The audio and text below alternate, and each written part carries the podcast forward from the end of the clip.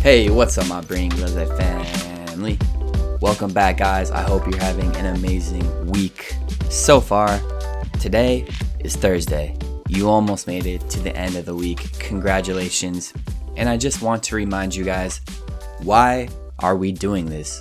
Why does the Bring Glaze Daily podcast exist? Well, so many of my students told me, I wish I could listen to English more.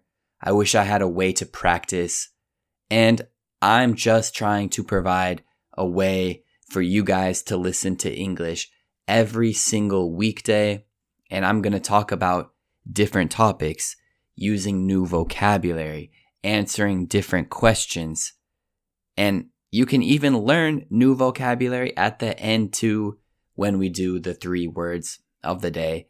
So I hope you guys are enjoying Bring Glaze Daily. And with that being said, let's start with today's question of the day. Today's question is, what is the best type of vacation? What's the best type of vacation?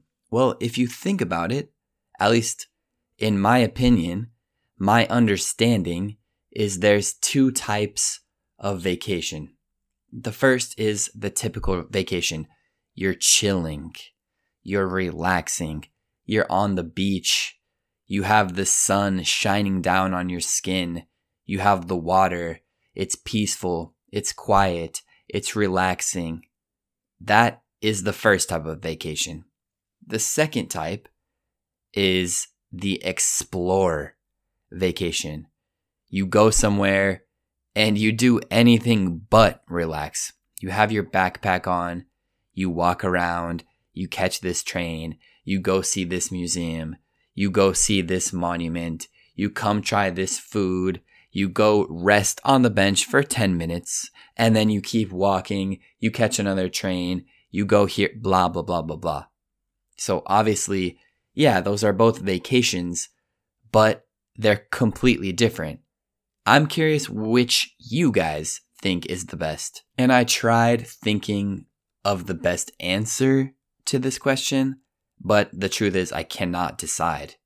Sometimes the relaxing vacation is the best, and sometimes the exploring vacation is the best. Although, growing up, I was only exposed to the relaxing type vacation. And actually, I think that a lot of Americans have only been exposed to the relaxing type of vacation. Because since America is such a big country, it's less tempting to go explore another American state.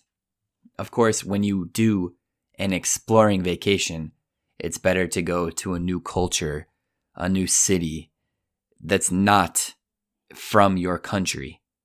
So maybe Americans are like, I'll just go to Cancun, Mexico, and just relax on the beach.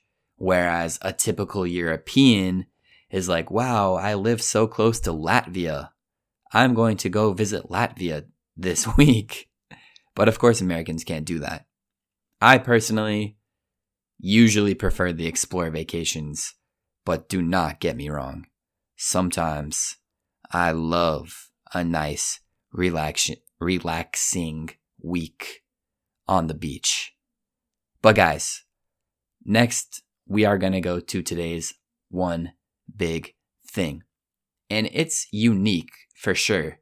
I didn't expect that I would talk about this. Today's one big thing is actually the word of the year.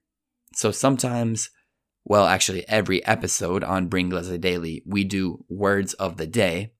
But did you know there are multiple companies or organizations that create the word of the year? The most famous group that basically chooses a word of the year is the American Dialect Society, which is a group covering American dialects since 1889. And their motto is they're dedicated to the study of the English language in North America. So they've been tracking English language for a very long time, and every year they choose the word of the year. So I'm just going to give you guys a couple examples because some of them are so funny and so relevant. For example, 2020. Do you have any guesses what the word of the year was for 2020? COVID. Of course, right? In 2019, it was pronouns, because I think in 2019, gender pronouns was such a popular topic, talking about if maybe a transgender person should be called he or she or they in some cases. Going back to 2017, fake news. I don't know about you guys, but in America, everyone was always like, fake news, fake news. I wonder who started that trend. Maybe it was a certain American president. I don't remember the name, but I think it started with a D. Anyway, as you keep going back, you see some words that are so popular now that it's true that it was truly the word of the year, because now it's just part of our daily lives. For example, hashtag, talking about when you make a hashtag on Twitter, for example. In 2014, Black Lives Matter. In 2010, app. App, as in an application. Can you guys believe that 11 years ago, app was the word of the year? The word app is so common now that it's strange to even think one day, probably 12 years ago, it wasn't a word. In 2009, tweet, obviously meaning from Twitter. And another notable one that I see all the way back in 2001, 9/11. 9/11 became the way to describe the Twin Tower attacks. Instead of saying the Twin Tower attacks, you just said 9/11, September 11th, and everyone knew exactly what you meant. They also have categories, for example, the most euphemistic words. And of course, a euphemism is kind of like a lighter or censored way to say something. For example, in 2015, Netflix and chill. Have you guys ever heard Netflix and chill? It basically meant a boy and a girl wanted to, I'll just say have fun together. And they used to say, we should do Netflix and chill.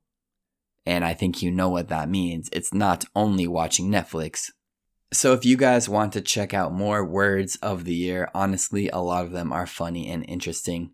Just search Word of the Year, American Dialect Society. But speaking of words of the year, we have to talk about words of the day. And I have three of them for you guys. So let's start. Word number one is conveniently a cognate with Italian esplorare. In English, we say explore, which is E-X-P-L-O-R-E.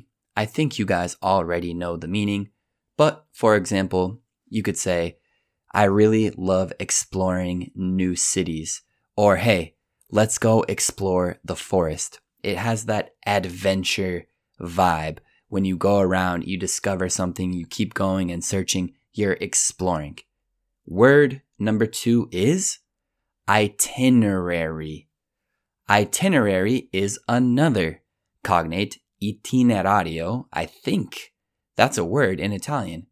The spelling is I-T-I-N-E-R-A-R-Y. Itinerary. Itinerary is basically your travel plan. For example, when you book your flight, it will say, you depart at this time, you stop here, then you will go here, then you depart at this time, and then you arrive at this time. That plan is your itinerary. And our last word of the day, I actually just said it a second ago. It's a verb, book. Book is an incredibly useful word, B-O-O-K. It means prenotare something. So for example, I haven't booked my flight. I haven't booked my flight. In Italian, non ho prenotato il viaggio, il volo. And we are going to stop right there, guys. So as always, I hope you guys enjoyed listening to Bring Glaze Daily today. And let's have a strong finish to our week tomorrow, Friday. Come back and join me, and I'll talk to you guys then, all right? Peace.